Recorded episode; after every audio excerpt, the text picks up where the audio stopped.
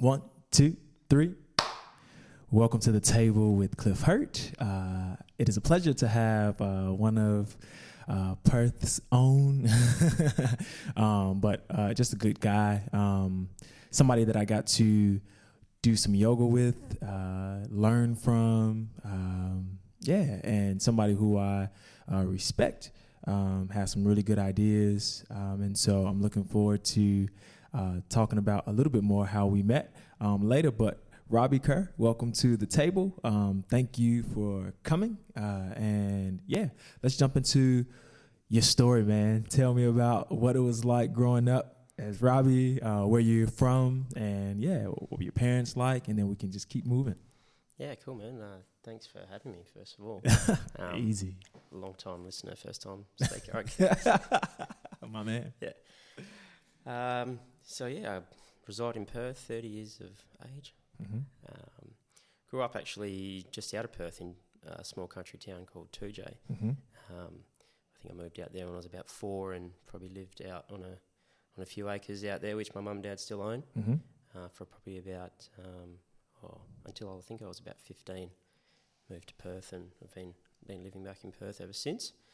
Did um, most of my primary school and high school up in, in Northam in In, in the country, which was uh, it was just pretty cool to grow up in um, in that sort of environment. Like sure. We had uh, just under one hundred acres of um, of uh, peaceful peace, I guess. Yeah, man. uh, yeah, it's just a, a different different sort of lifestyle that um, I'm yeah. hopefully one day be able to be back in, in that sort of environment in, in one way or form. But mm-hmm. um, yeah, at the, at the moment, uh, working working FIFO, I have been for the last sort of seven, yeah, just coming up seven years now. Yep. So.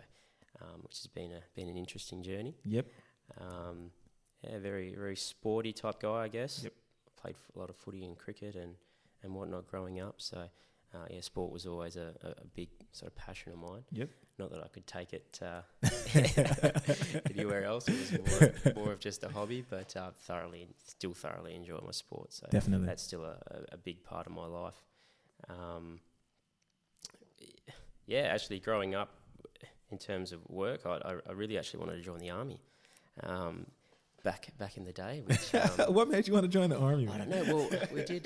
I used to do uh, through through my high school at the time. We had a army cadet program. Okay. Um, so that was just a bit of an insight into that sort of uh, that sort of environment. And I think I only only did that for about two years, from about yeah ages thirteen to fourteen. So year probably eight and nine of high school. Yep. Um, just. Just love the environment, love being out in the bush and um, yeah, just learning sort of different sort of skills, I guess. Yep. We used to go on uh, on on our annual camp up to, to Bindoon, which was always which was always really cool, and I think that used to go for about a week. So that was cool, literally just to live in the bush, live off off rations. For sure. Um, and just uh, that's so that that's what really got me interested in uh, wanting to pursue that.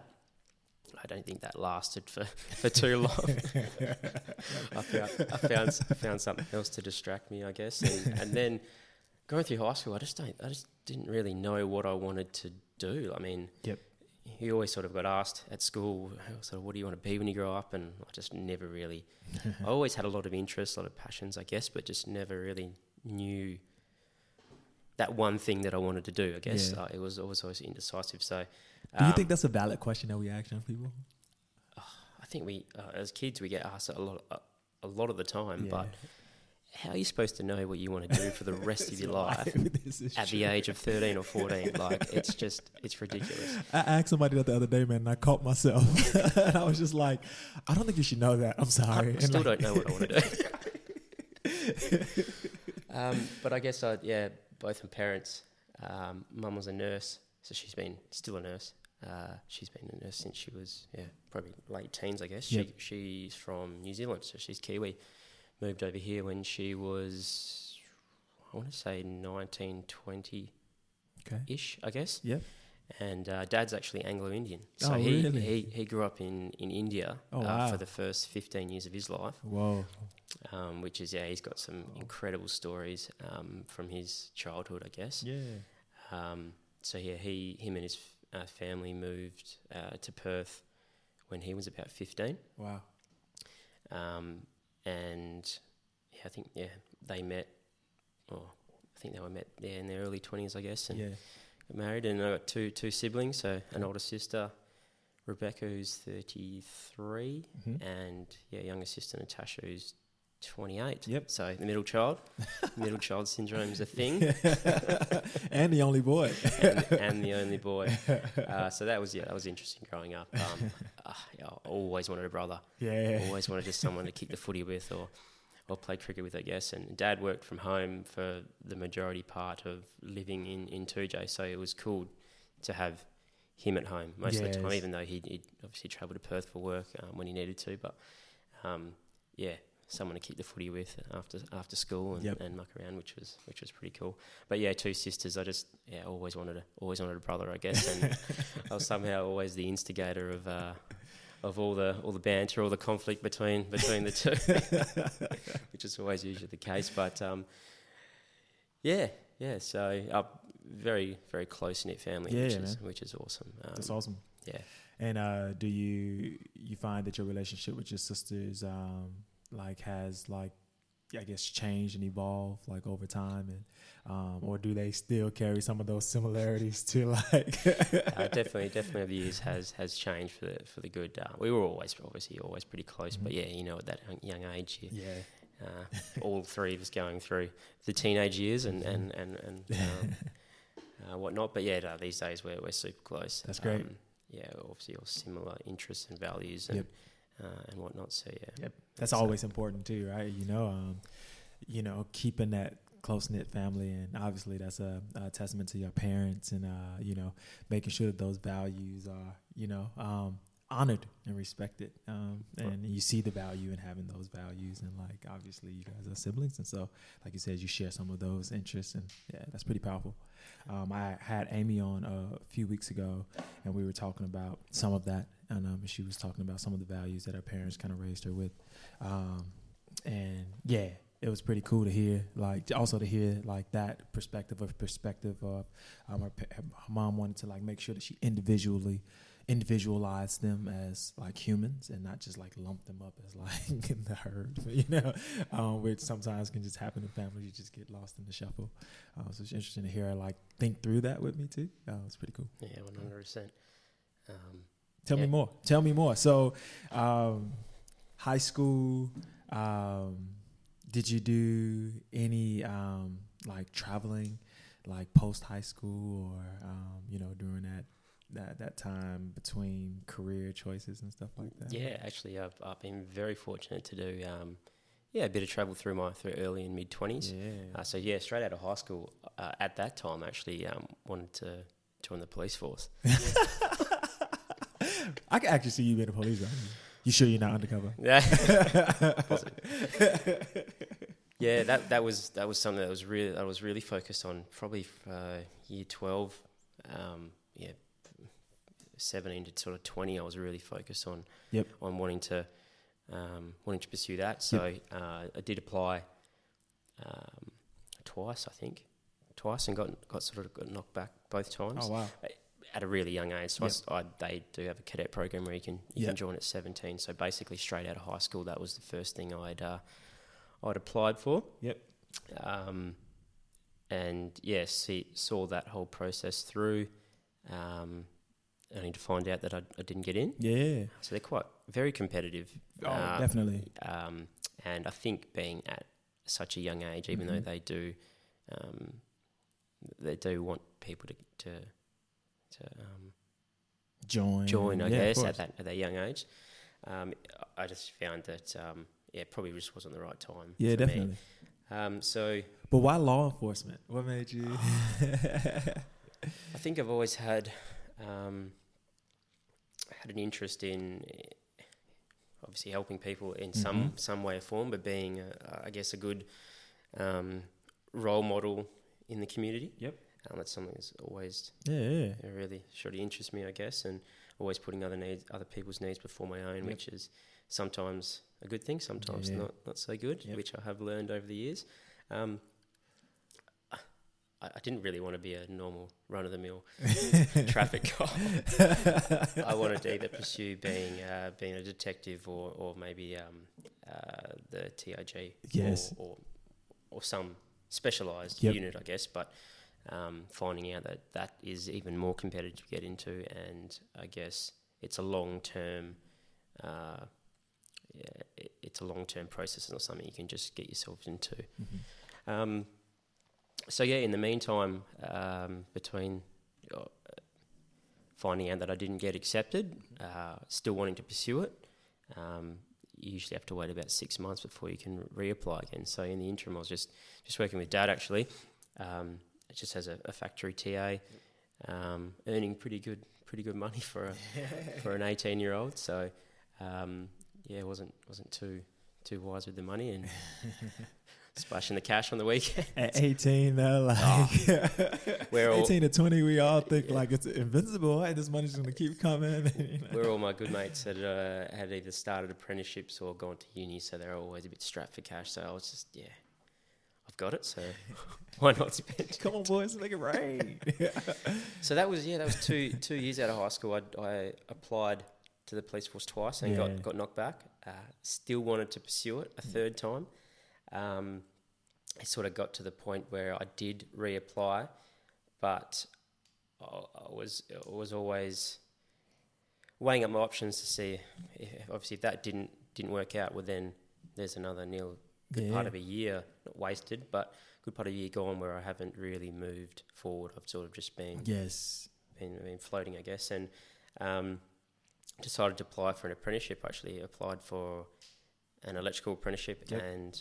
Uh, an automotive mechanic apprenticeship yep. at the time. Wasn't really too fussed what I uh, what I got. Yeah, uh, it was more. Uh, I guess I was more wanting to have something to fall back on. Yep. Um, as a as a trade, I wasn't wasn't a scholar by any means. Yep. Through through high school, I. Uh, I think my my. Uh, My term reports always used to say, Robbie is easily distracted by others and is a, and is a distraction to others. uh, uh, which I think so many young guys can relate to. I just... For I, sure. I, as much as I, I did enjoy school for the social aspect, I wasn't really too much of a scholar. Yeah. Never had plans to go to uni. I did... For a short period of time, uh, I want to become a P E teacher. Yeah. So that was that was very short-lived. Once I knew I had to go to uni, and yeah, um, yeah, that that just that just wasn't for me. Um, yeah, so applied for an apprenticeship and actually uh, got a phone call uh, one day saying I'd uh, been accepted for my automotive mechanic yeah. apprenticeship. Yep. And uh, funnily enough, the next day, getting a letter in the mail from the police force asking. Um, saying that they want me to come back and, re- and reapply again. So I was sort of found myself at a crossroads. Do I do I spend the next four months going through the same entry process only to be disappointed? Yes. Um, and then not been any further in front and potentially having that apprenticeship just pass me by. Yep. Uh, so I had to sort of reevaluate what I, what I wanted to do longer term, I guess. For sure. Uh, so decided to take the apprenticeship, and yeah. if I if I found myself wanting to, to pursue that um, police force avenue again later on, well, that's always going to be there. Yeah. But I guess having that apprenticeship behind me, having that trade behind me, is always always puts you in good stead. Um, so yeah, pursued that at I think I started I was about twenty, yeah twenty, okay, and did that for a few, yeah my apprenticeship was about just under under four years yep. and. Thoroughly enjoyed that because I think I've, I've always been um, always been interested in cars yep. um, and the automotive side of things. Dad always uh, tinkered with his old vintage cars, like I, I've taken on myself yeah, these days. So it cool. was always an, always an interest. Are you building a vintage car? I've got two project cars. Actually. Really? Yeah. I didn't know that about you. Yeah. See, this is the Perth thing that I talk about. This is why I like to talk to people because you find out. Later on down the track. yeah, yeah, no, so um, the first... That's one, cool. Yeah, so both old Holdens. Yeah, yeah. One a nineteen sixty-four yep. E H ute, yep. actually, um, and the other's a nineteen sixty-eight H K Monaro. Oh, wow. So both, uh, both have been um, bought off Dad yep. over the years, so he, he bought the ute, which was sort of our project together. Um, in my sort of late teens, early twenties, doing it up and yep. um, doing a full body respray and, and body work and whatnot. So that was a, a cool project to yeah, have. I was sort of outside school at the time. I used to because we were living in Perth at the time, we'd go home or back up to Toodyay for the weekends and, and spend uh, spend time out there to, um, yeah, playing around with cars. And, and my older sister, Rebecca, had an old uh, Alex Tirana at the time. Well, she still does at the time, but that was a, a project of her and Dad's as well. Oh, so it was it was cool. cool to have that, those similar interests and, yeah. and whatnot. And, um, yeah, just something that I, I really enjoy. I'm, I'm not much of a, a new car person, to tell you the truth. I don't yeah. much love Uh, driving in, in style. I'm a classic, man. Yeah, one hundred percent through and through. So, um, yeah, that's a sort of a passion outside of work. Yep. But that's, that's to be honest, I, I never really saw myself as pursuing a uh, a career or, or trade in, in, yeah. in that field, I guess. It was, I, at the time, it was something I was interested in. Yes. But did I want to pursue it long term? Probably not. Mm-hmm. Mm-hmm. But... Um, Yeah, it's it's something that and that's okay. Yeah, and that's okay.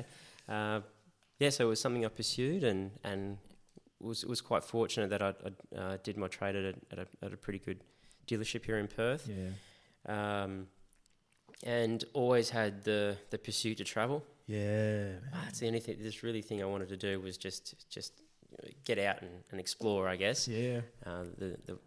The big bad world out there, I guess. The big uh, bad world. um, a few, a few of my good mates at the time who were going through apprenticeships as well. We sort of had a bit of a, uh, a bit of a pact, I guess. Once we, once we complete our apprenticeships, to to travel through yep. Europe and and whatnot. Yep.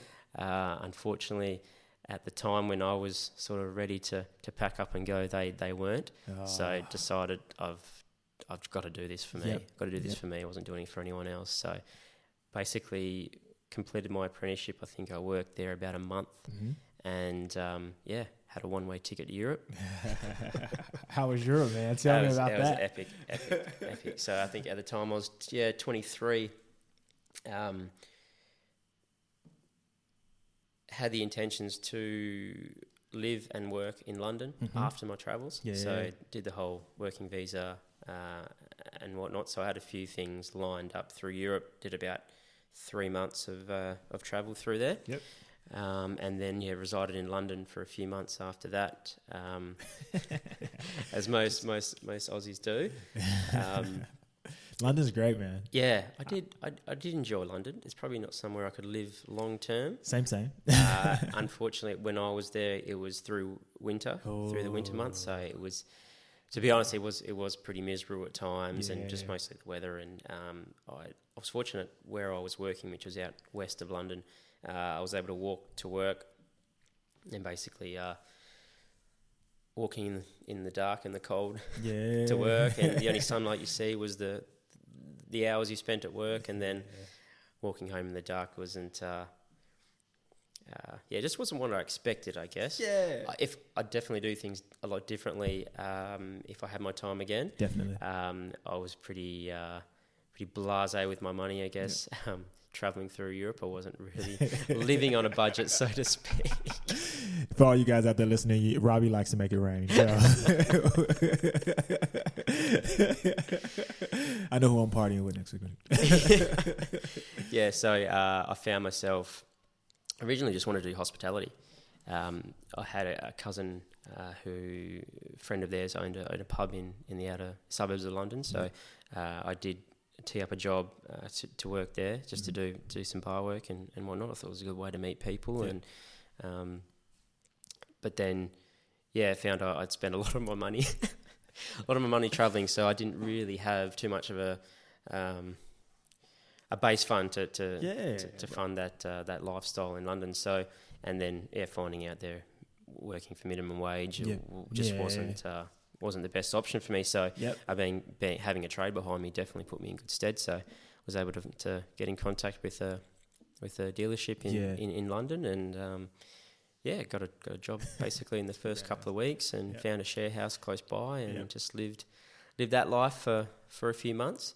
I uh, did a few short trips around the U K. Yeah. Um, favorite on on, on the weekend in in the U K, in like what, well, like outside of London. Um, Where'd you find? Like I really that? liked Ireland. Yeah. Yeah. So I, I did have a, a friend of mine uh, just outside Belfast in Northern yep. Ireland who actually met uh, when he was on a working holiday here in Perth. So yep. we stayed connected and uh, yeah, went and visited him, and just the countryside, people, yep. even though I didn't get to explore as much as I'd like to, yep. um, yeah, that was definitely definitely a highlight, yeah. highlight for me.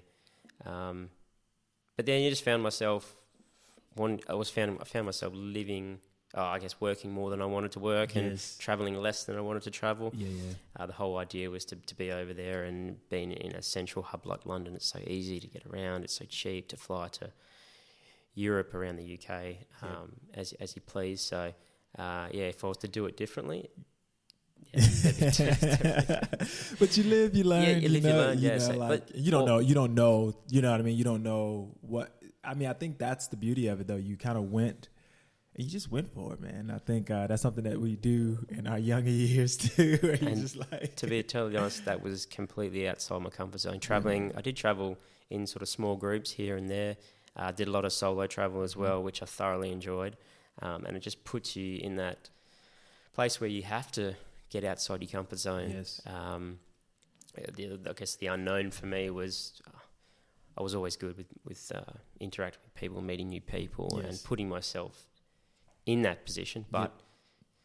that was a bit of a struggle at times as yeah, well. Yeah, of course. You know, finding by yourself in a...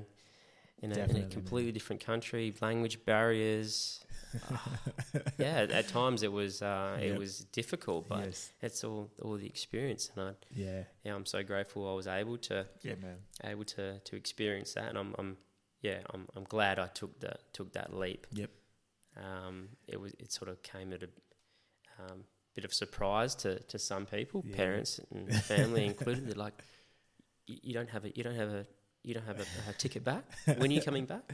I don't know. I'll see you when I see you. Yeah, man. Ten years later, I'm, I'm living in Perth, eh? yeah, so uh, unfortunately, it uh, it got cut short. You. It did get cut short. I sort of, uh, I think I was away for about seven months. Seven months all up. But um, yeah. decided to come back to Perth with the intentions to, to go straight back, maybe work in Perth for, yep. for six, eight months and... Um, top up the funds and then yeah, see out yeah. the rest of my working visa in the U K. But uh, the plan was to try to get a, a job in, in mining. Yep. Um, it's just an easier way to, yep. to, to save some save some cash. But yep. which which I did. I sort of got back in uh, mid January and was was in my first FIFO position by the end of Jan. So yeah. um, probably just enjoyed the. the FIFO lifestyle a little bit too much and like you said, splashing the cash too much. But um I'll see you as the, it's so funny, man, because the, the person that I've met, like I know I've heard, I mean we've talked about this before um and you've you expressed this, but now that you put it into perspective it's just kind of funny because I don't see you as that like person. I yeah. just you know like, nah, not so much these days. yeah. Yeah, not so much these days. I've learned of I've, course I've learned, I've learned. So yeah, started started working um, fly in, fly out, um, doing some longer swings though, so th- sort of three, four, five weeks away. Yeah. Um, but I just had that intention that I was just topping the bank account up to, yeah, to yeah. get back travelling. Just I got the got the bug, I guess, yep. and just wanted to just wanted to get, get outside of uh, Australia again. So yeah. uh, instead of heading back to the U K and Europe, which I originally planned, yeah. um, I think I, I was. working here for about a year and then decided to do a trip to, to the U S yeah. and a little bit through Central America as well, through through Mexico. Oh, so wow. that was uh, the following year of two thousand fifteen, I think. Yep. So that was another sort of three, three and a half month trip, mm-hmm. uh, which is absolutely epic. Um, so many highlights. Uh, it sort of started with a few mates. We at that at that time we were in the, the music festival scene, so we just sort of just... toured around at all the yeah. uh, the big sort of music festivals over there, but um, so towards the end of the trip, uh, my dad actually flew over and we did a massive road trip. That's basically cool. um, started in L A, finished in uh, finished in Nashville. So a lot That's of Route sixty-six cool. and yeah. um, just the the southern states were, were unreal. Yeah, um, did you stop through New Orleans? Uh, definitely New Orleans. Yeah, was a, was a New Orleans is great, isn't it? yeah. yeah, no, that was that was definitely a highlight. I think we were, we managed to be there for Jazz Fest, which oh, I'm sweet. sure uh, I'm not sure if you heard of over there, yeah. which, is, which is massive over there. So that was really cool. That's crazy. Really cool man. vibe. Um, yeah, the music scene over there is incredible. Yes. So um, Dad being a big country music fan. Yeah. Um, yeah oh, it would have been paradise. Yeah, it was in it was in his element really. Um, Uh, so yeah, and then found myself back in Perth, um, looking for another job, wanting to do the same thing again, yeah, but yeah, I yeah. sort of, uh, another another crossroads, I guess. Yep. I, I really wanted to travel, but I was at that age where um, really wanted to try to adult, I guess, yeah. and you know, do the whole settle down, buy a house, and every all year those I'm trying to adult. How's that going for you? I don't know. yeah, it's a it's a bit of a struggle sometimes, but um, yeah, just as as much as I wanted to travel, I, I thought uh, it was the the smart option yeah. to maybe put my money to to better things, yeah. and um, sort of decided to go down go down that path of um, saving saving some money sure. to put. put down for a deposit on a house, and it took me a few years longer than I than I expected because I still... That's huge though, bro. We're going to make it rain. We're going to get this house. We're going to make it rain, bro. Listen, Robbie likes to make it rain. But uh, yeah, so that's... Uh, I decided I started to put put my put my money and focus into yeah. that, I guess, and um, yeah, continued working... Working FIFO, yeah. Um, sort of been at my current job for about just over four and a half years, yep. and sort of found uh, found a, a love for it again. I guess there yep. was a definitely a period um, where I just really wasn't enjoying yeah, that for sure. as much as the lifestyle, really, the FIFO lifestyle attracted to yes. me. Um, yeah, the sacrifice of being away from friends and family for, for long periods of time, and a lot of isolation and, and, and whatnot just really got to me over the years. Yep, for sure. Um, so that's, yeah, something I definitely struggled struggled with, but yep. um, probably have seen a, probably have a different outlook on it now. Yeah. Maybe over the last eighteen months. Before eighteen we months. Go there, I want to ask you something about that. Yep. I just want to go back a little bit. Um, well, I, cause I, I can see you like light up very similar to like myself when I, when I think about like stories and travel. Uh, what's some of the biggest lessons you pulled away from your travel? Um, be it London and then like going to, you know, over to the States and, you know, traveling, um, this, you know, the Americas, like what are some of the biggest lessons you take away from that? Um, what, what does that travel like mean to you? Um, I, I mean, obviously, you know, it has some, kind of, but I always think, you know, people that travel and then they like get that bug, it's like, you know, some kind of personal awareness, um, or it's like being on, you know, kind of seeing the world with new, fresh eyes. What What is it for you?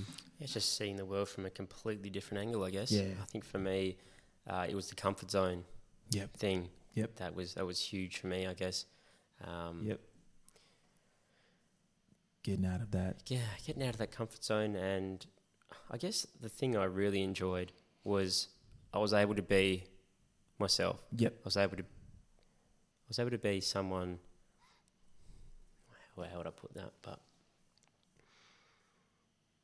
I was able to be whoever I wanted to be. Yep. Yeah. You know what I mean? With with um there no, no there's nothing expected. Yeah. Like people like you're just there, they don't know anything of you. Don't know anything about me. They don't really They care to an extent that, like, you respect them, but beyond that, like, you are free to be who you want to be yeah. without any questions. As cliche as it sounds, I was able to um, just basically just be myself. Yeah. Be myself. Mm-hmm. Um, which, at that time, here in Perth, was something I really struggled with. Yep. Um, probably for a lot longer than I yep. initially realised. Yep. Um, so I was able just to disconnect from certain things here at home and yep. just be in the moment, enjoy things for what they were, yep. um, and, and all those experiences that come with it. That's pretty cool. Um, yeah, no, that's that's powerful. I, I think, you know, one of the things that people who are listening can take from that is just to like travel and get outside of your comfort zone. And we'll jump into a little bit more of that comfort zone a little bit later because uh, that'll talk us take us into now and some of the things that you've been doing uh, with your um, Instagram and uh, social media content. But then you were talking about this isolation, and I know you've kind of shared this a little bit with me, um, but uh, if you want to share it um, with the audience, um, we spent, me and Robbie spent some time talking. Uh, um, just, yeah, we work out the same gym. Uh, it's been a few times to go out and have coffee and stuff like that, so I've kind of gotten bits and pieces of, uh, you know, um, the, the change, and I remember you talking about the work um, and, uh, and the mindset around it becoming a little bit... Um, yeah, I guess negative versus like changing the, and like actually controlling the mindset and like seeing the bright side of it, and then kind of like working from that space. Um, and so c- you care to express a little bit more about, or talk a little bit more about that space and that transition, um, and maybe what led you to it, um, and then what kind of like took you out of it. Um, yeah. Yeah. So uh, for anyone that's worked in the, in the morning yep. environment, it is, it is quite a negative, negative environment. Um, A lot of people, um, obviously they've got their different reasons for, for yep. working fly in, fly out, but I feel that there's a, a lot of people in that environment that are just really not happy with their yep. with their current situation. They yep. do feel uh, like it's a, there's no means to an end, yep. um, whether they've got family to support or or mortgage and, and all that all that sort of financial yep. burdens, I guess. Yep. Um, but a lot of people find themselves stuck. They don't know anything else. Uh, Uh, over the years, I've, I've worked with um, m- many people who have been in the industry for sort of twenty, thirty years and yep. and um, whether or not they know, don't know anything different, but uh, how would I put this?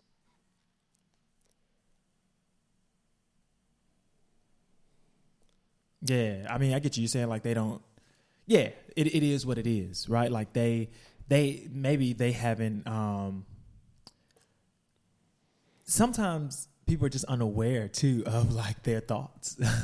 Like, yeah. You get me? Like it just be, th- this has become a habit. This has become a way of life. It's become normal. Yeah. It becomes normal. And so, yeah, I don't think you're, yeah, I think, yeah, I think what you're saying is, is true in all spaces, but I can imagine in that space, it'll be quite difficult when you leave and going on and off and, you know, um, and your work schedule is crazy. And, uh, you know, I mean, I think some people you may find like some people can thrive in it, but like, yeah, it is not the ultimate situation where you can have you away from your family and you're working for two weeks and then you come back for two weeks or six weeks or whatever, you know, mm. the, the situation may be. So I get you, I get what you're saying. Yeah, and if I, it's it's definitely it definitely happened to me. But if you don't, if you're not careful of of um, those associations and those yeah. negative um, minded people, I guess they yeah. start to uh, those negative thoughts and and influence start to portray yes into your life, and yep. it, it dictates how you think and.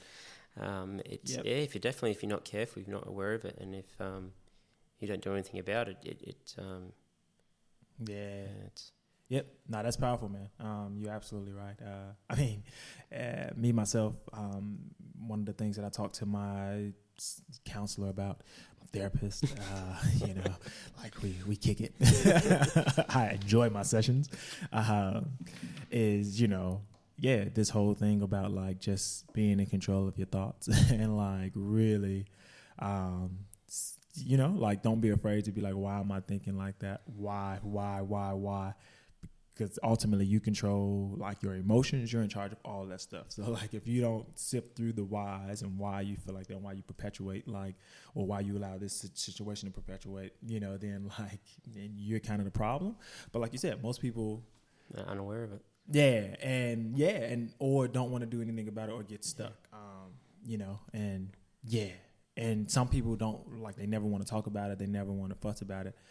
But it can be detrimental, you know, in the, in the long run to health, um, you know, to the family, um, you know, to kids. Uh, so I think, yeah, what you say is really powerful. Um, and what, what did you do to, like, what did you do specifically to kind of combat that? that mindset for yourself, right? Like, cause like you said, association is crazy. Oh, association that, is the key. The whole, if, the, if that's the way that everybody's thinking, you're the odd one out. If you're like, but wait, is this healthy? You know? If you don't challenge those thoughts. Yeah. Mm, yeah, it's a hard habit to, or hard cycle to break. Uh, for me, yeah, that was that period of time was, uh, it was probably two or three years. Yeah. Um, just really not enjoying what I was doing, yep. resenting flying back to work. Yeah, uh, there was definitely times where I, I was I found myself at work, just completely overwhelmed with anxiety. Yeah, um, that feel of disconnection from yes, yes. from things happening at home, to the point where I just there was there was a couple of times where I, I sort of had a, had a bit of a chat to uh, some guys at work, and was able just to, to fly me out for the weekend. I just needed to get away yep. from that environment. Just need to clear my head, yep. and come back with a fresh mind um, the, the, the following week. Yep. Um, but that was just an escape, I guess. I still wasn't. Um, I still wasn't confronting the issue mm-hmm. at hand. Mm-hmm. Uh, hmm. Yeah.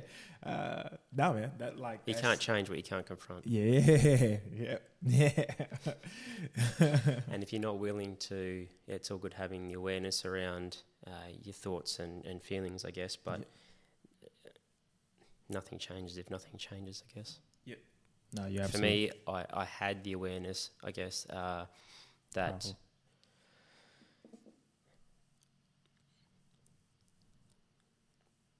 There was certain yeah. issues. Yeah, issues is a probably a yeah, yeah. yeah that's a probably word I'd use. Uh, but I just wasn't in a position where I was. Um, I could confront those. Yep. Yep. Yeah. Yep. No, man, I completely agree with that, man. Yeah. I've there have been a few times in my life. Yeah, you know where I like you couldn't have summed that up best, man. Like where you kind of have to sit back and just be like, okay. I gotta like deal with this like here. Hmm. Like, you know, like I gotta like sit down, sift through this in my heart and my, you know, um, and only you can do that. Um, and then you can find relief. And sometimes that relief doesn't come until after you actually like take steps and take actions towards changing, you know, actually after that confronting. So that's powerful. Um, yeah. There were definitely some, I wouldn't say there were aha moments, but certain moments where I just drew a, drew, drew a line in the sand and so this is enough and I'm sick of tired of being sick yep. and tired, I guess, and yep. uh, I want to make the change, I want to be the change for myself yep. um, and yeah. took the necessary steps to to change, I guess, and that wasn't an easy yep. thing by any means. Yep. Um, I never is. No. Man, but that's, I was, that's powerful. Yeah, but I was fortunate to have a, a really good support network around me with close yep. friends and, and family more than anything. Yep. Um, really caring and loving parents and, and siblings that, um, yeah, were just were just there for me. Were just a, a safe ear. Yeah. Uh, but then getting outside of that and actually getting some outside yep. perspective. Yep. Uh, on my current situation really helped. Yeah. It wasn't easy. Yep. Uh, I had to become really become vulnerable with myself before I could be vulnerable with someone else. Mm-hmm. Oh man, going, a bit, going a bit deeper. Tell, but but you like it is really like you know like that's just just the truth, man. Like um, yeah, yeah. I mean, I've had a few moments this year. Like I said, when I've been talking to my therapist, when I'm just like, whoa, whoa, I wasn't expecting that to come out. But like she asked like a provoking question um, that you just need, you know. You know, once you're comfortable, you just like, okay, well, I'm just going to say the answer. And then you listen to your answer and you're like, whoa, like, whoa. um, you know, like you're really doing the, like doing the work. Um, yeah, no, that's powerful, bro. Um, yeah. So now, um, your headspace now, work now. Let's talk about now, what you're doing now. Um, jump into some of these videos that you've been uh, sharing because I think a lot of how we met was um, through uh, yoga, yoga practice at the gym, uh, sitting in the sauna. I always tell people, people laugh at me uh, when I'm like, man, I have some of my deepest conversations. And I'm like, it's like, you're like at fight or flight. So like, you're just in there and it's like automatic, no nonsense. Like, I mean, I've had some of my deepest conversations in, in the sauna with people at the gym, you know, like, um, and so, yeah, we've, we've, had good, deep conversations, meaningful conversations, asked the questions. Um, yeah, what's what's what's on the horizon? What are you doing now? Um, how you feeling now about work? And uh, yeah, and then I'll ask some more questions in relation to like some of the videos you posted and like what some of these you know phrases mean to you. Yeah, so uh, probably in the last eighteen months, I just had a completely different outlook on uh, what I'm currently doing mm-hmm. and. Uh, Yeah, just just where I want to go, the direction of my life that I yep. that I want to be in control of. Yep. Um, I'm enjoying my work a lot more because yep. I know it's it's not a long term thing for me. Yep. I've got uh, other aspirations outside of working fly in fly out, so uh, it's it's accelerating a few things for me financially yep. in, in that term um, to get myself in a position where I don't have to mm-hmm. rely on that uh, that type of income, I guess. Um, and just, yeah, just completely changed my mindset and started to really look inward and, and do some, do the harder work mm-hmm. on myself. Mm-hmm. Uh, so, yeah, quite fortunate to have uh, some people in my life um, as guides and mentors. But um, for me, it's, yeah, it was just really peeling back the layers and, yep. and start to really become vulnerable with myself. Yep. Um, and yeah, like I said, just do the harder work. So yeah, um, for sure. For sure.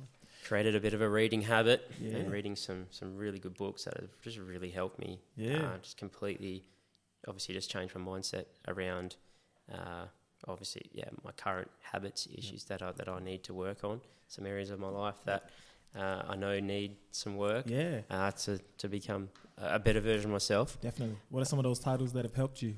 Books wise, yeah. Uh, one of the first. First books I read was uh, it's similar to The Compound Effect, but it's called The Slight Edge. Okay. By oh, now you're testing me. That's all right. You said The Slight Edge. The yeah? Slight Edge, yeah. yeah. I want to say Dan Olson. Okay. Uh, similar aspects to The Compound Effect by yep. Darren Hardy, but it's yep. all about the the small incremental uh, decisions we make each day are yep. either compounding against us or yep. compounding us, compounding for us. Yep. Um, and it's in those simple daily actions yep. that um, over time are either yeah working for us or working against yep. us. Uh, the next one, which was actually a really good read, was called What to Say When You Talk to Yourself.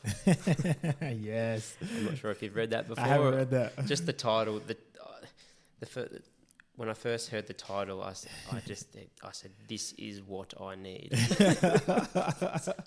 It sounds pretty good, though. It, it is. It's a. It's like I said, it's confronting. Yep. Um, but at the time, and it is exactly what I needed. Yeah. Um. So obviously, yeah, the power of um. I may have to borrow that, bro. Yeah.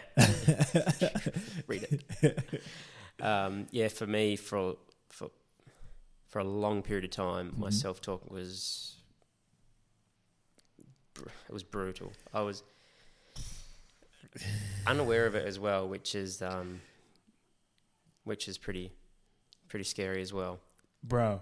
Well, one of the scariest exercises. So this is my homework. Uh, like it's been my homework for the last like month or two with my, with my like it's to monitor my like self-talk. Whoa, bro. Whoa. That, and that's what I, that's why I come up with the suggestion like, well, why? Well, why?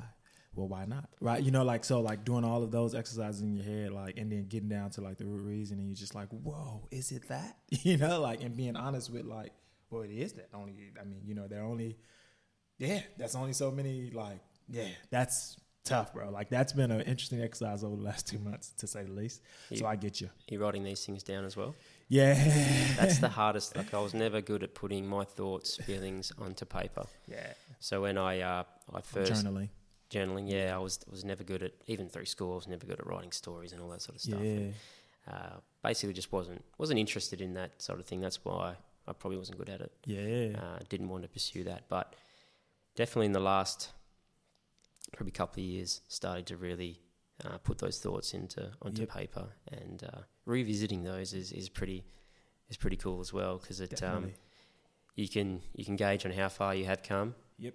Um, obviously, like yourself, you have good days and bad days. So some sure. some some days your your thoughts and feelings on paper, um, you yeah you look back and, and try to yeah just see where your headspace was at in that yep. day and. Yeah, like reflect on it and, you know, like, and, yeah, and see how far, like you said, how far you've come, um, you know, like I think. It's never going to be a straight line. Yep. Um, it's always going to always gonna be a lot of course correction, yep. unfortunately. But, sure. um, yeah. yeah. No, that's good, man. Um, so let's jump into some of these. Uh, shoot. Um, first thing that comes to, like, your mind. Um, I want people to go check out uh, your Instagram. What's your Instagram handle? I think it's just Robbie, Robbie underscore Robbie Kerr, Kerr, Kerr underscore underscore. Gotcha. Uh, check them out, y'all. Um, putting up some videos lately that are like, uh, and this is a comfort zone thing for Robbie. I know. Oh, we talked about this off air, um, but like just saying some really like powerful stuff in relation to some of the things you just mentioned. So, self talk. Uh, some of that for me. What do you think self talk should be? Um, how how you know, how can somebody go about just simply um, addressing the self-talk, you know, um, theme? Because, like, it is quite powerful. I think sometimes we don't um, really understand, like, what our self-talk and how it's leading us to, like, act and react to people, even though we don't necessarily want those feelings, you know? Well, our self-talk directly affects our self-image. So yep. the things we say to ourselves, whether it's thoughts or words yep. out loud, are, are directly affecting how we view ourselves. Yep. Um, so it can be in a positive or a negative way. Yep. Our self-image is always going to directly affect how we perform in a certain area of our life. Yes. Poor performance will obviously cycle back to poor self-talk, yep. poor self-image. Yep. Positive self-talk, positive self-image yes. is always going to lead us to a better performance in yep. whatever we're doing. Yep. Um, the good thing is we're one hundred percent in control of our own thoughts, whether we like to yes. admit it or not, yep. um, which is a good and, and bad thing, I guess. Yes. Uh, we have the power to replace those negative thoughts or negative words that we say to ourselves with something a little bit more positive and uplifting. Yes. Um, But what I what I recently uh, heard on a on a podcast, or it might have been a book, I can't remember. But we we can only combat negative thoughts. We can't combat negative thoughts with thoughts. We have to combat negative thoughts with words. Mm-hmm. So we have to physically speak those positive thoughts into existence. Yep.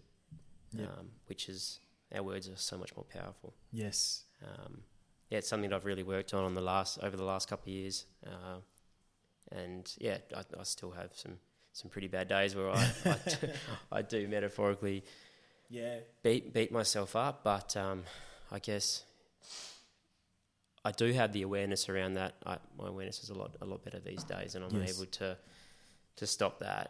And I guess, um, yeah, just reprogram the subconscious mind, I guess. Yeah, no, it's good, man. I think it's a good. I think it's a.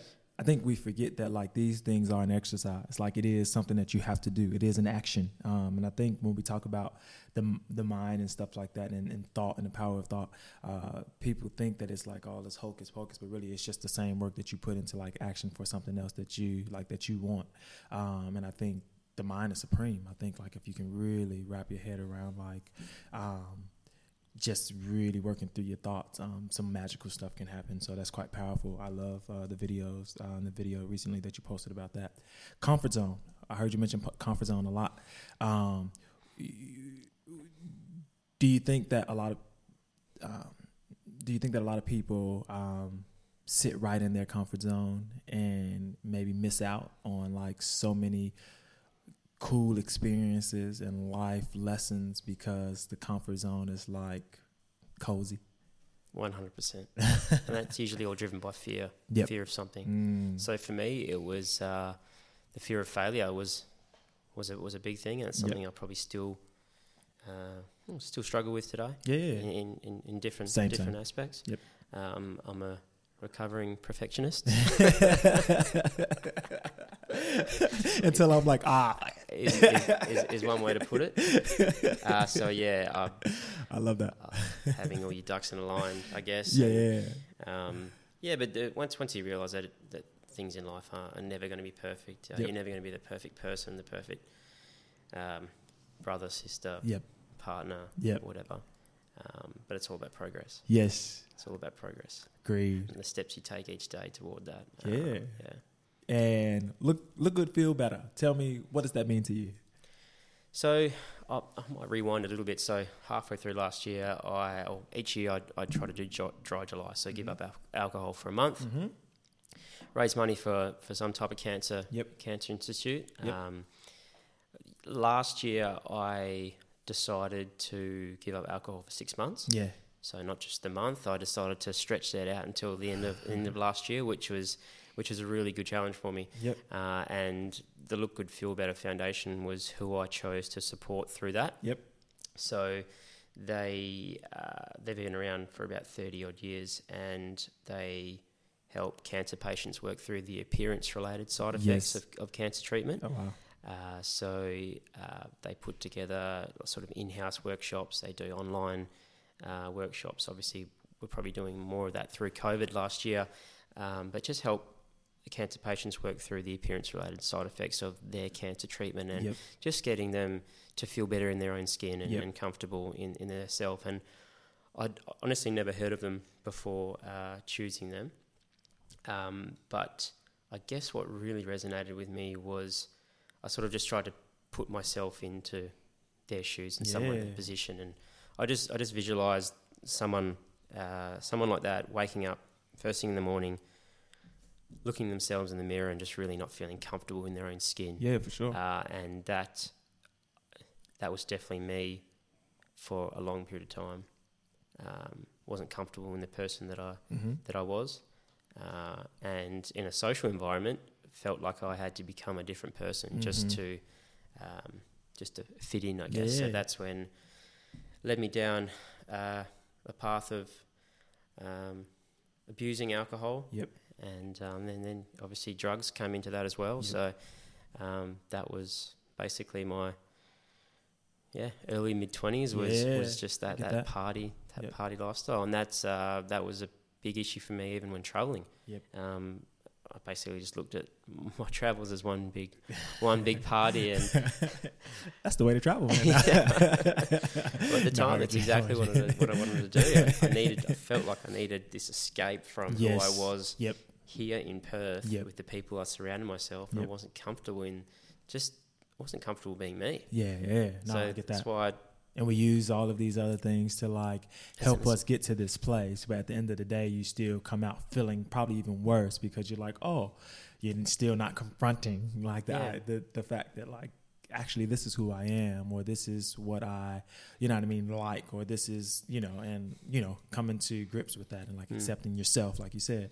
Um, and so sometimes we go to the whole opposite extreme just yeah. to like come back full circle and be like, ah, you know. So the six month challenge for me was I just really wanted to get myself to a position where yep. I could be in a social environment and not feel the pressure to partake in in, in having a drink. It wasn't just having it, having a beer, or yeah. it was just taking it to the next level. Like, yeah. um, I always had a really bad relationship with alcohol. Yep. Um, like I said, I wasn't comfortable in the person I was yep. sober. Yep. So I had to basically become someone else just yeah. to, just to feel like I yep. fit something. In. Yeah. Yeah. I get that. I get uh, that. And I, yeah, as I said, I was never really in control of it. Yeah. Yep. Sort of always get to a, a point of the night where there's that, that tipping point. I know if I have if I have one more beer, that's me done for the rest of the night. Yep. And in the early hours of the morning, and then I'm paying it. I'm paying for it for two, three, four days. Yeah. Later, um, and I was just never really able to, to pull back and yep. uh, bring in the reins. So for me, that challenge was I just wanted to change that association we always have with, with alcohol. Yep. I mean, it's it's it's it's in our culture. It's yes. something that's so normalised. Yep. And it, it's not that it's it's a it's a bad thing, but from I mean from the time from what, sixteen, seventeen when I when you know young yep. people rebel and yep. high school parties and binge drinking and all that sort of stuff, and that just follows you through. Every yeah, we man. associate drinking with everything we do. Yep. Whether it's a birthday, a wedding, a, an engagement party, yep. or a watching the footy with some friends, or cricket, or, or what what have you, going out to yeah. dinner, there's always that association. Yeah. And what I found was we actually get asked more questions as to why we're not partaking in that, yes. not drinking, yep. as to the reason why, why we are. Yes. Yeah. I just found that so weird.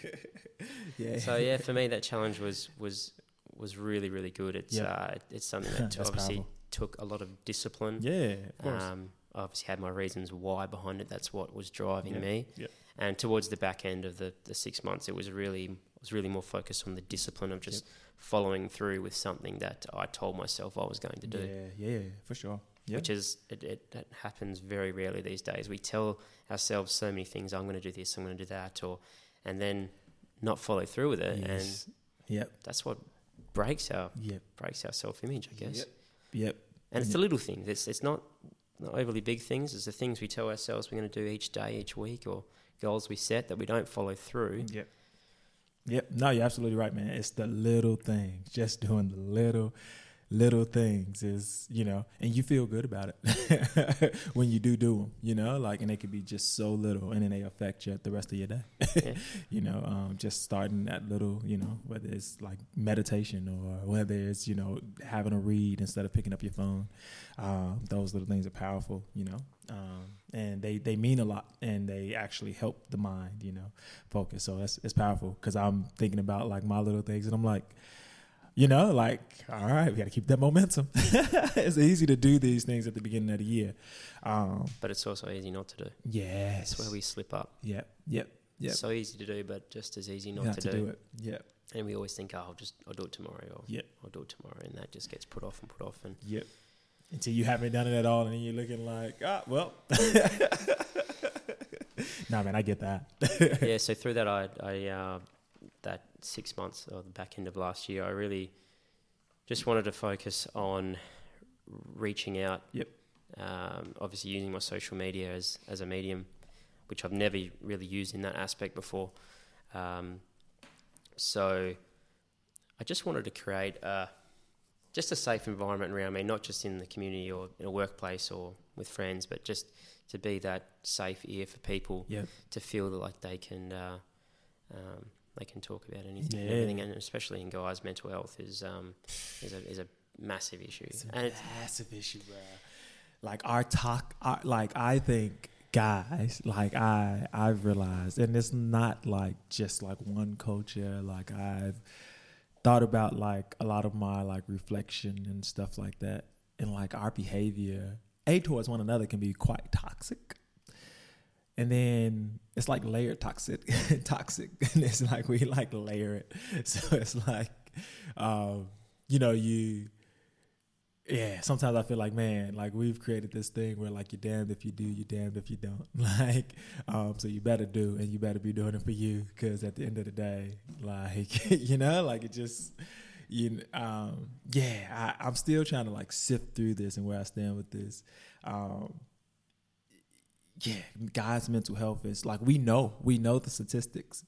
Um, yet we can like we like I noticed that we continually like will perpetuate the same behavior when we know like maybe we should stand up in a situation, or maybe we like that's enough, you know, like when we should actually like set a healthy boundary uh, in a situation, whether it be amongst friends or you know what I mean. Like I, I you just see it and you're like, ugh. Like that could be like soul destroying, you know, like on another brother's behalf, or um, even for yourself. Like when you don't stand up, what's, what's another one of those little things where it's like, well, I should have stood up in that situation because that was completely, you know, like, um, so I, yeah, I'm still trying to sift through, through this with balance, you know, um, how we approach men's men- mental health, because a lot of our stuff is cultural, right? And we, we have these things where we like laugh at everything, um, and so even when it's like serious stuff on the table, I think you should laugh at it.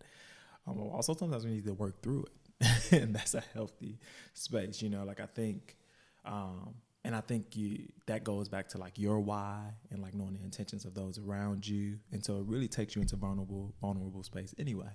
Um, which people don't really like. Um, and it shows us who we are, what we're really thinking about. Um, yeah, vulnerability and these things, man, that you bring up are like really interesting like topics that I'm just, like I said, I'm working through, working through, through, through my therapist myself. Um, so it's interesting to hear you say this, but like I, yeah, men's mental health is a big thing for me right now, in the sense that like I've been talking to a few guys and even guys that I've had on the podcast, and really intrigued to like, um, as you know, the yoga background for me, um, but even in that same space, like create this this space where like we have mentors and a space for like meditation and stuff like that, um, where guys can kind of get together. I may have mentioned it to you before too. Um, I think it's a need for it. I think it's essential. We're gonna have to come and like talk about all our gripes and all that stuff, um, but just finding the balance. Celebrating each other's highs and lows, and really doing it in an authentic, vulnerable kind of space. Um, I think meditation and mindfulness is one of those kind of spaces, um, and that doesn't happen often. You know, usually like we're ego gloating. Um, we want to like talk one up each other. Um, you know, like um, and that that's fine. Like we we are men. You know, we should compete. Um, um, But sometimes people don't even know why they're competing. You know, like uh, you just should be only competing against yourself. yourself. Like, it's hard not to sometimes, and for me, it was a, definitely an ego and a pride thing that yeah. I felt I can work through this myself. Yeah, but we're not humanly possible. There's no. I mean, some some people. I take my hats off to some people who are able to take the necessary steps and really work on themselves by themselves. Yeah. But the majority of us don't, uh, are not are not like that. We need other people, we man. Need, I think yeah. we're social creatures. Yeah. And I, what I appreciate about you is you always have a mentor. Um, that's something else that like um, I wanted to ask you about um, mentoring. Um, are are you? I know you have mentors, but like, are you yourself like doing any mentoring now that you've kind of like had the experience? And I wouldn't say no, no mentoring. I think for me. Uh, definitely through the last six months and actually trying to um, to reach out to, to people on a social media platform yeah. like, like Instagram, and just it's just been through a sh- few short videos, but um, it's just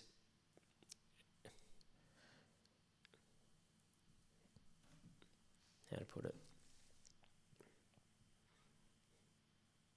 yeah, it's just putting my struggles out there, the yeah. things that I've really had to work through and yeah. how I've learned to overcome. Yep. And just hoping that it, it, it can um, it can help someone yep. out there that could be going through a similar for sure. Uh, no man, that's similar position uh, because I know we all we all struggle with, oh, with some things, yeah, and, and some people aren't don't have the the um, the capacity to to, yep. to stand up and, yep. and, and, make it, and make all the support to, yeah. to stand up and make a change. So yep. maybe, and it's it's not the, the, like I've had quite a few people give me some really good positive feedback, but you never really know the ripple effect that you do yes. have on on the community out there. So yep. um, yeah, it's just powerful. to really, yep. really put my struggles out there for everyone to, to see and, and to, to be really vulnerable with myself and yep. other people yep. in the hope that it does... Um, maybe spark something inside someone else and, yep. and, and, and help them make a change. Yep. So guys, uh, I am talking to Robbie Kerr here. Um, thank you for tuning in to The Table. Um, this is around that time where we, uh, me and Robbie probably can talk forever about this stuff. And, uh, and obviously I'm always getting some tips from this guy. Like I said, uh, somebody I respect, um, has, uh, worked with and kind of asked some questions about different things in my life. Um, uh, so I see value, um, in, in what he's doing and like what he's thinking about and the values there. Um, we're going to transition to some like lighthearted fun questions before we end with our like, three gratitudes. Um, I'm going to have to have Robbie back because I'm pretty sure we can open up some of this stuff. By the end, we'd be like, oh, man. Robbie, I told Robbie the other day, he sent me a text back and I was like, did you sound like my uh, my, my therapist? He was like, ah, man, you know. I'm like, you see the same lady? Or he's practicing to be a therapist. uh, that's, that's his uh, other calling. Um, but... Yeah, man, let's uh, let's shoot. What are you listening to at the moment? Top three tracks, songs that you're like, uh, and maybe you're just like, nah, I'm in the like flow space right now. I'm listening to stuff without words. I get that too. Yeah, a, a bit, bit of that, but um, any new albums you've been like, albums? ah, no, not the top of my head. I'm a I'm a shuffle type of guy on Spotify. Yeah. I just literally hit shuffle and whatever comes up comes up. If it's something new, something old. I was I've, like, oh, that's nice. Yeah, I, I, yeah, I go through, go through, um, yep. yeah, different phases. It depends what the mood is like on yeah, the day. For sure. Um, yeah, yeah, it could be absolutely anything. That's the, that's the. When you hit shuffle, that's the beauty of it. You yeah. just don't know what's coming next. This is true. Um, yeah, I, I have my days when I'm shuffling. Uh, every day I'm shuffling. No, man. Um, and tell me top three. Um, Top three influences at the moment, um, people. Um, oh, my parents are definitely a good, a really good influence yep. in my life. But yeah, um, just a close friend and mentor of mine. Um, a couple that um, just really, uh, just sewing in some good stuff to me, and, and just really helped me guide me through um, all the ups and downs. Yeah, yeah. yeah so that's, I'm really, really grateful for that relationship, and yeah, the connections I've made um, over the last couple of years. Um, it's really put put me in good stead, and um, yeah, it's, it's all about the power of association. Yeah, man. Oh, man, that's been like turning up a lot in my, uh, you know, in my world. Yeah. I mean, it's true, right? Like, as you read, you, like I'm reading a few books. Now I'm reading uh, How to Unbuck Yourself. Uh, oh. And it's a pretty cool book. Uh, and I'm almost done with it. And like, yeah, he he speaks on that a little bit.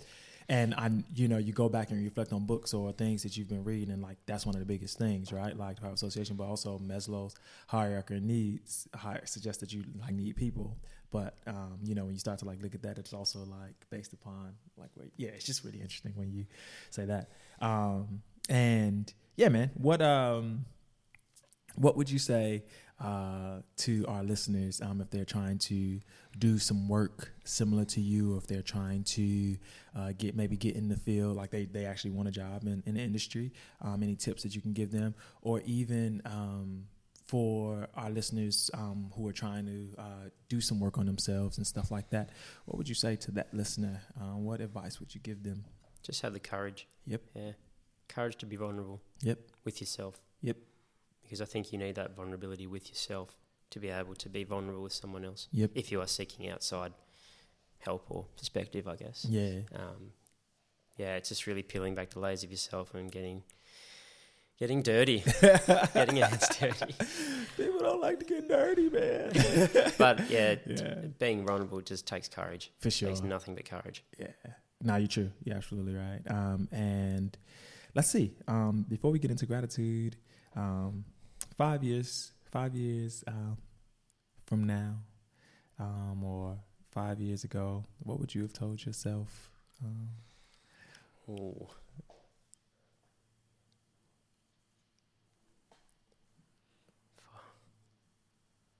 take me back five years, and I was in a, a pretty rough spot. Yeah, yeah. So, um,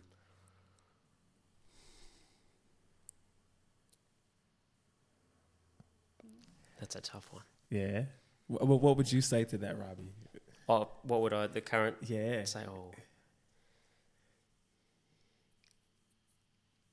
just take a good hard look at yourself. Look at yourself, mate. No, um, yeah, I'd probably say,